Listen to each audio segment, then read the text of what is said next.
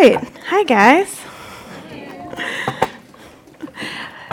So happy to be here with you guys tonight. This is my favorite chapter in the Bible to teach. No, um, it was fun to get to revisit this uh, again, a, really exactly a year after I taught it the first time. Um, and I feel like God showed me new stuff this year. Um, so we're always learning, always letting God's word work on us. So if you have your Bibles, we will be in Mark 13. Um, so my kids, like most of your kids, probably had spring break this week, and we took a road trip to New Mexico. And it took us, our trip took us through parts of Texas that my kids had never been through before, and they were parts of Texas that I actually grew up in. My family doesn't live there anymore, so we don't ever go back to that part of the state. Um, and there are so many things about kind of far west Texas that are totally foreign to my kids because they're growing up in the city um, that were very normal to me as a child. Um, we drove home on Thursday through the worst dust storm I've ever seen, and they were like, what is happening? Like, um, is it fog? No, it's dirt. Um, yeah. Um, and so, y'all know what pump jacks are? Like, my kids had never seen a pump jack before. They're these like little oil rig things that go up and down. I don't know. Maybe they're called something different. That's what I grew up calling them. And those big, like, um, irrigation systems that farmers use to water, like, huge fields, they had never seen those before. Um, so it was fun to get to kind of explain to them, like, that's what these things are. I grew up seeing these things every day because I grew up in small town West Texas. But there are other things from my childhood that I'm really glad that my kids are totally oblivious to. I was raised by two fantastic parents who loved Jesus, and we were very involved in a local church community that was really genuine. And it wasn't until my young adult years that I realized that not every follower of Jesus had such very specific views about the second coming of Jesus um, and all the things kind of surrounding that. As a child, I was terrified of the rapture and being left behind. I don't think my kids even know what the rapture is. It's not language that we use. They've probably never heard of that until right now. now they know, and they're going to ask me, Mom, what's the rapture? Um, I remember watching TV evangelists who had entire shows dedicated to cracking like prophecy code and speculating about which current world leader was the Antichrist or which current event was the fulfillment of this particular prophecy that meant Jesus' return was imminent. As I've gained some distance from those kinds of teachings and spent some time studying the Word of God over the last couple of decades, I now realize that that is only one way of interpreting what God's word says about Jesus' second coming and all the events surrounding it. There are lots of different schools of thought on this topic, and I don't think there's a better example of that than all of the scholarship and study that has happened around Mark 13. It's one of the most controversial chapters in the whole Bible when it comes to how it's interpreted. It is viewed by many as a central teaching on the second coming of Jesus. And others believe that Jesus is teaching something completely different here. And there are faithful believers, people who honor God's word, and people way smarter than I am who interpret this chapter in a variety of different ways. So, the truth is, this chapter is just confusing. Like Nicole said, it's a head scratcher. And studying a chapter like this to teach it gives me a lot of empathy, actually, for those teachers from my past who I believe actually taught, some, taught me some wrong things. Because to come to a chapter like this is really humbling. And to teach it with any sort of certainty requires the person teaching it to make quite a few leaps and assumptions. And the other option is to teach it with uncertainty. And that's not as much fun, but that's what I'm going to be doing today teaching with uncertainty. I'm just going to admit up front that I don't understand everything that Jesus is saying here. And I think that's okay. I don't think that we have to have like full intellectual understanding of what God's word says in order to let it work on us, in order to let it shape us and make us more like Jesus. So, we're going to press into this confusing chapter and ask God to teach us through it. For all the uncertainty here, I want us to see that Jesus is shepherding his disciples here and shepherding us through these words. He is telling us how he expects us to live in a world that is constantly on the verge of crisis, constantly in chaos and how he wants us to live in light of his second coming. And that's something we all need to hear. So I'm going to divide the chapter into two sections. The first one, judgment for Jerusalem, in verses 1 through 31, and judgment for the world in 32 through 37. And I know those don't sound like very fun division titles, um, but I pray that we will see that for those who are in Christ, knowing that Jesus is going to judge the world one day is actually something that we can look forward to and anticipate. So, just as a reminder, where we are in Mark's gospel, Jesus has ridden into Jerusalem. This is the last week of his life on earth. He and his disciples have been in the temple where Jesus has been teaching, and he has confronted the religious leaders for their unwillingness to recognize him for who he is. And that is where we pick up in Mark 13. So, let's look at verses 1 and 2. As Jesus came out of the temple, one of his disciples said to him, Look, teacher, what wonderful stones and what wonderful buildings. And Jesus said to him, Do you see these great buildings? There will not be left here one stone upon another that will not be thrown down. So, the temple of Jesus' day was really an incredible structure. It was one of the wonders of the ancient world.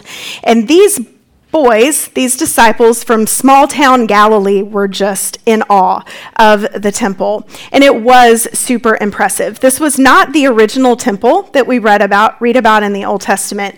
That temple, built by King Solomon, had been destroyed in 586 BC when Babylon conquered Jerusalem and took God's people into exile. And so, about a decade before Jesus was born, King Herod, who was the king of Judea at the time, started work to rebuild an incredible temple. And this work took 46 years to complete. So, it would have still been under construction at the time that Jesus and his disciples were there. And this temple was really over the top. The whole temple complex, we think, was like 35 football fields, which for first century, it was massive. Some of the stones, white limestone that the temple was uh, made of, the stones individually weighed hundreds of thousands of pounds. And it was overlaid with gold, so when the sun hit it, you couldn't even look at it directly because it was blinding. So, this was the temple of Jesus' day. And aside from the beauty of the actual building, we know that the temple was such an important part of life for Jewish people. It was where they worshiped and sacrificed, and it represented God's presence among his people.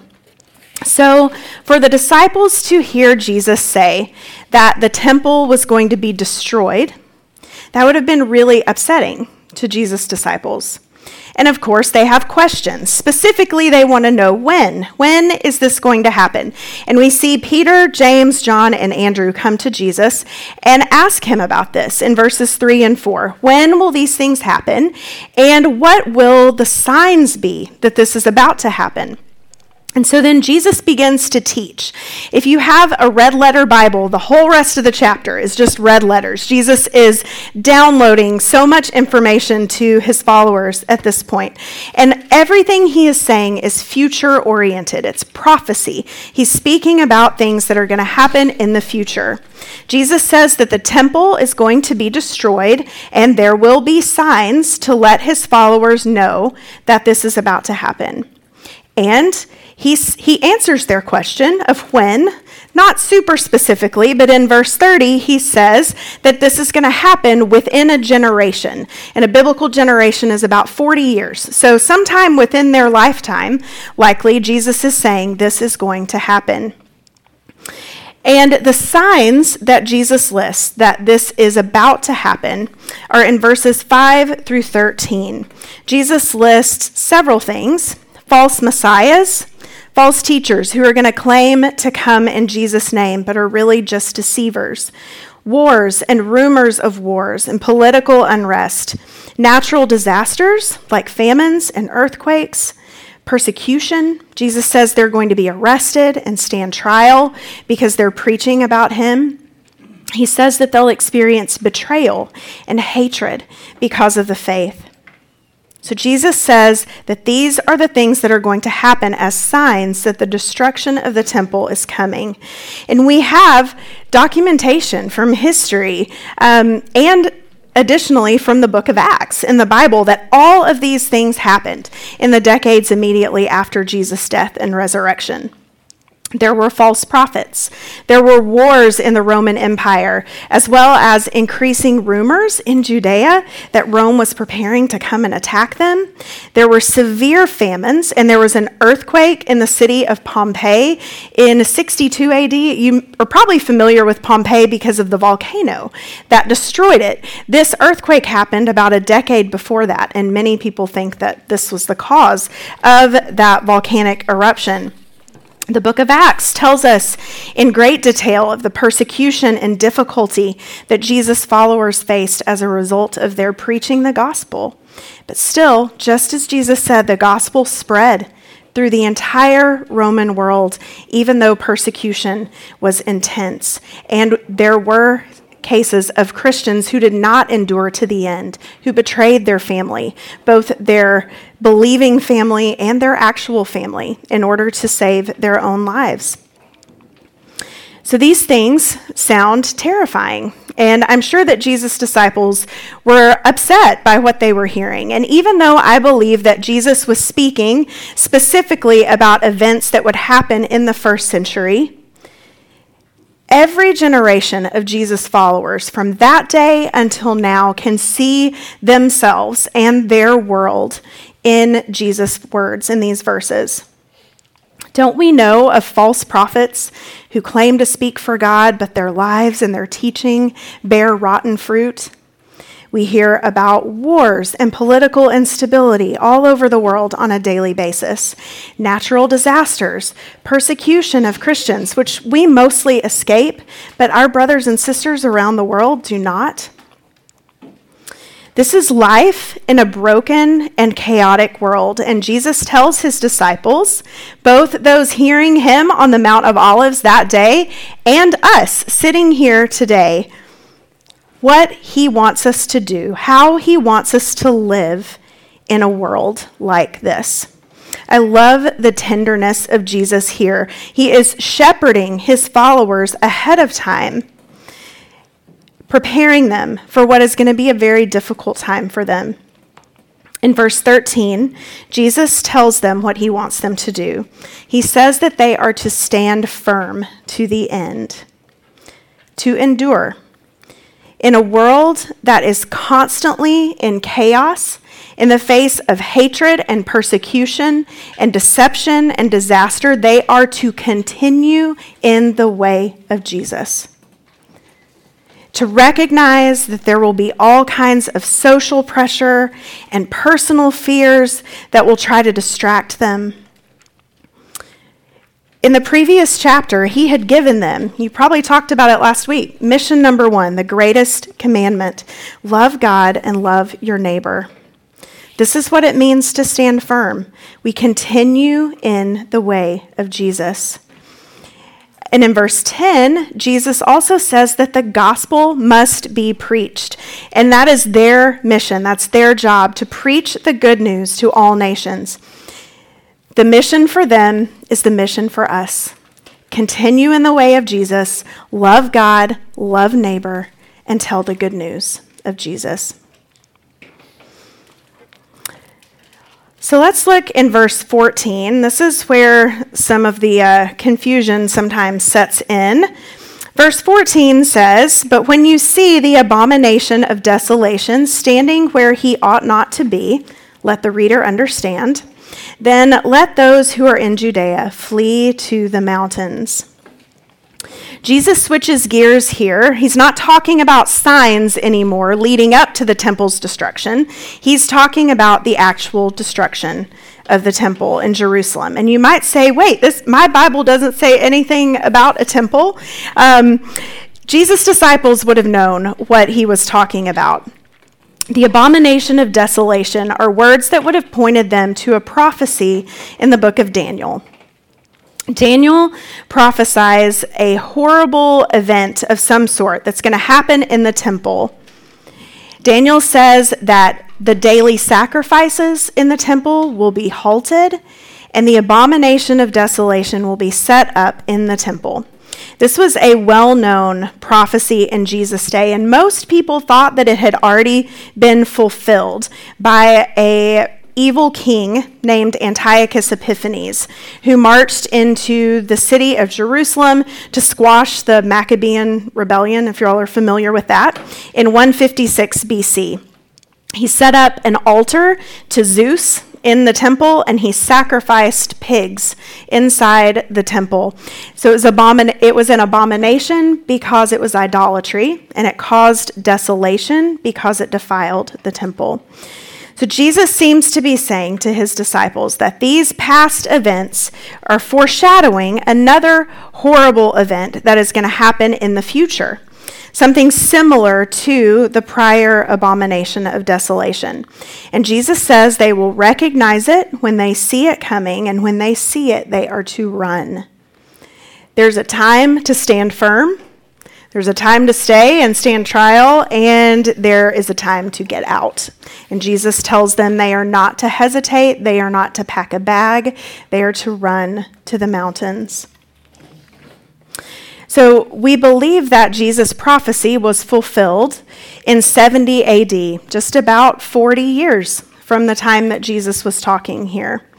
The Roman armies marched into Jerusalem to squash another Jewish rebellion and historical accounts of this time are horrifying. They fall in line with what Jesus says about there being there not being anything as terrible before or since. About a million Jewish people were killed during that time. And the Jewish historian Eusebius notes that the church in Jerusalem was spared because when they saw the Roman armies advancing, they fled. They paid attention to Jesus' warning. And as part of this attack of Jerusalem, Roman soldiers marched into the temple. They took all the treasury and they offered sacrifices there to their God. And then they set fire to the temple. And the gold, that covered the stones on the outside melted and seeped into the cracks. So, to, in order to get all the gold out, they took every stone off of one another to get all the gold. So, Jesus' prophecy was fulfilled. And Jesus describes the time after the fall of Jerusalem using poetic language in verse 24. He says, But in those days the sun will be darkened, and the moon will not give its light, and the stars will be falling from heaven, and the powers in the heavens will be shaken. Then they will see the Son of Man coming in clouds with great power and glory. This is poetic language. It's symbolic language, very common in the Old Testament, used to describe the judgment of God coming against sinners. For example, you can look in Isaiah 13, starting in verse 6. It says, Wail, for the day of the Lord is near. It will come like destruction from the Almighty. Because of this, all hands will go limp, every man's heart will melt. See, the day of the Lord is coming, a cruel day with wrath and fierce anger, to make the land desolate and destroy the sinners within it. The stars of heaven and their constellations will not show their light. The rising sun will be darkened, and the moon will not give its light. This is language that Scripture uses consistently to describe the judgment of God. It is earth shattering, like the stars are falling, like the sun cannot shine. And what we see here, while it is not the world ending, it is a world ending. Judaism, as it had been up to that point, was over. They couldn't obey the law anymore, they couldn't worship in the temple anymore. It was an end of their way of life. So, does this make you uncomfortable? It makes me a little uncomfortable to talk about God using Rome to bring judgment on Jerusalem, on the nation of Israel. But I do think that is what's happening here. God has used other nations to bring judgment on his people before. Remember when that first temple was destroyed? After years of spending, sending prophets to mercifully warn and call his people back to him and them not listening, God sent judgment. Here, God became flesh in the person of Jesus to announce the kingdom of God, and they rejected him.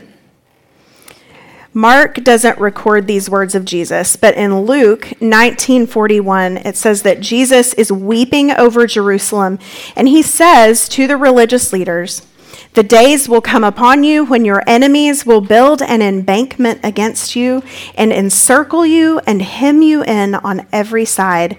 They will dash you to the ground. They will not leave one stone on another because you did not recognize the time of God's coming to you. Jerusalem will be judged, and Jesus will be vindicated. All the lies that were told about him, that he's a false prophet, that he's a blasphemer, all of the suspicions and accusations that he dealt with during his ministry will be erased, and his claims to be the Son of God will be proven true when all of these things happen. So I know that I lumped verses 26 and 27 in with these verses about judgment. This is where it says, People will see the Son of Man coming in the clouds with great glory. And a lot of people will disagree with that decision, including the people who made my Bible, because I'm just ignoring all of the headings that they put in here. Um, but I think that verse 26 um, they think that verse 26 is Jesus talking about his second coming. And I believe that Jesus will come again. Scripture teaches it. I just don't know that verse 26 is about that. Because in order for this to be literal, that at the time that the temple was destroyed, people will see Jesus coming back, we have to ignore that Jesus says that all of these things are going to happen within a generation. Remember verse 30. So instead, I think that this is included in this poetic, symbolic, apocalyptic language that's very common to Scripture to talk about his coming and judgment against Jerusalem.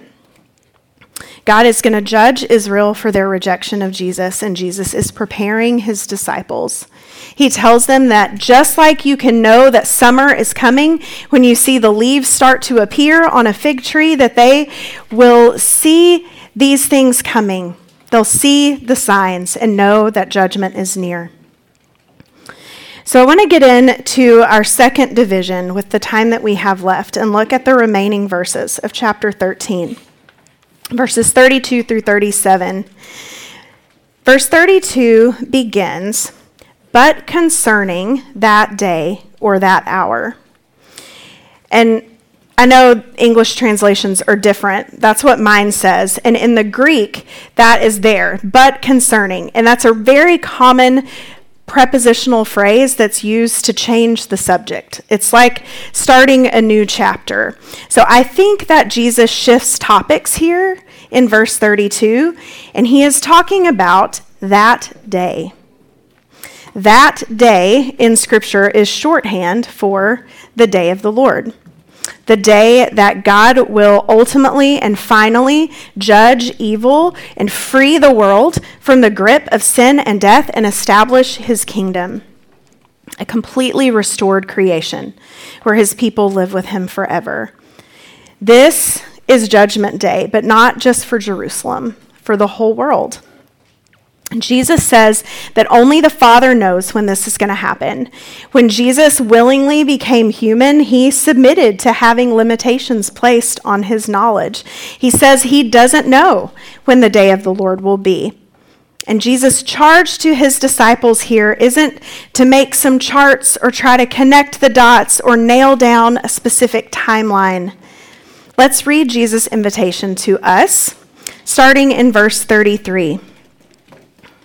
Be on guard, keep awake, for you do not know when the time will come. It is like a man going on a journey, when he leaves home and puts his servants in charge, each with his own work, and commands the doorkeeper to stay awake. Therefore, stay awake. For you do not know when the master of the house will come, in the evening or at midnight, or when the rooster crows, or in the morning, lest he come suddenly and find you asleep. And what I say to you, I say to all stay awake. Jesus' invitation to his disciples, then and now, is to wait for him well. We trust that Jesus will return. We watch, we wait, we anticipate. And while we are waiting, it says that we have work to do. It says each servant was left in charge of his own work. So we love God. We love people. We share the good news. We ask God, What is the work that you have for me specifically? We stay ready, stay faithful, and hope in his return. But if Jesus' return is a day of judgment, how do we hope in that? How is that something for us to anticipate? Whether we realize it or not, we are all longing for judgment. We crave it. We see injustice in the world and it makes us grieve. We work for justice with activism. We feel helpless to affect any sort of real change, and we long for someone to swoop in and fix it. If there is not a God who defines good and evil and holds people accountable, there is no hope for our world. There is no hope for wrongs to be made right without judgment. So, if we hope for God's new creation, for all things made new and all wrongs made right, we hope for judgment. One pastor that I listened to poses this question If there is no, ho- if there is no judgment, what hope is there for the world? But if there is judgment, what hope is there for me? Because we all have sin and brokenness and death within us as a result of the fall, as a result of the curse, going all the way back to Genesis 3. So, if God is going to come and judge evil and destroy sin and death, that might be good news for the world, but it is not very good news for me. So, how can I possibly watch eagerly for final judgment? Because for me, and for everyone who is in Christ, Judgment Day already came. That judgment imagery that we looked at of the sun going dark and everything shaking, we see that happen another time in Mark's gospel, just a few chapters from where we are right now. When Jesus was on the cross, the sky went dark for hours in the middle of the day. There was an earthquake that tore the curtain of the temple from top to bottom. Judgment day came, and it came on Jesus. Jesus experienced the full wrath of God against sin, as Jesus, who knew no sin, became sin for us so that we could be made right with God my judgment, Jesus took it. And that is how I can hope for Judgment Day, because Jesus already absorbed all the judgment for my brokenness. I can look forward to that day, the day of the Lord, and the complete restoration of all things. So, how does Jesus want us to live in this broken world and in light of his second coming? Like we've said, he asks us to stand firm, to continue in the way of Jesus, to not let social pressure or fear or apathy distract us from loving Him and loving our neighbors and spreading the good news of the kingdom of God. Our hope, the hope of the gospel, isn't that Jesus is going to come back and take us somewhere else. It's that Jesus is going to come back and he's going to totally remake where we live right now. So, our posture towards our neighbors and our city and our culture should be one of engagement, not escapism.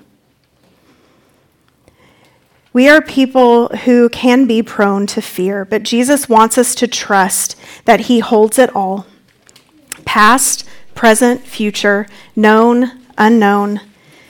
Things have always been bad and they will continue to be bad, and one day Jesus will return and bring his kingdom.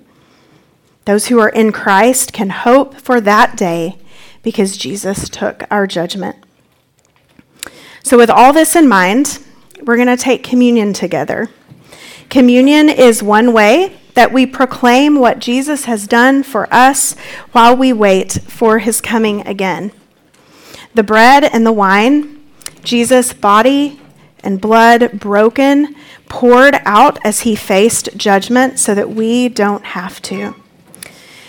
So I want you to bring it to the table your gratitude, your questions, your uncertainties and fears about the future, and let God meet you there.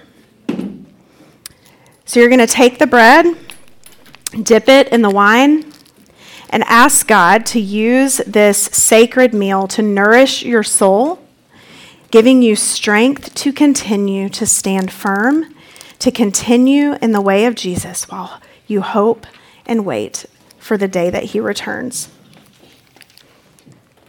Let's pray. God, I thank you for, for your word and how it is a gift to us to prepare us for life today and for what is to come. We want to submit our lives to all of its teaching, even teaching that feels confusing, we may not understand. Thank you that you are coming again to restore all things. I pray that you would show everyone in this room how they are to wait well, how they are to be faithful, and what work it is that you have given them to do right now to participate with you in your restoration of the world. In Jesus' name I pray. Amen.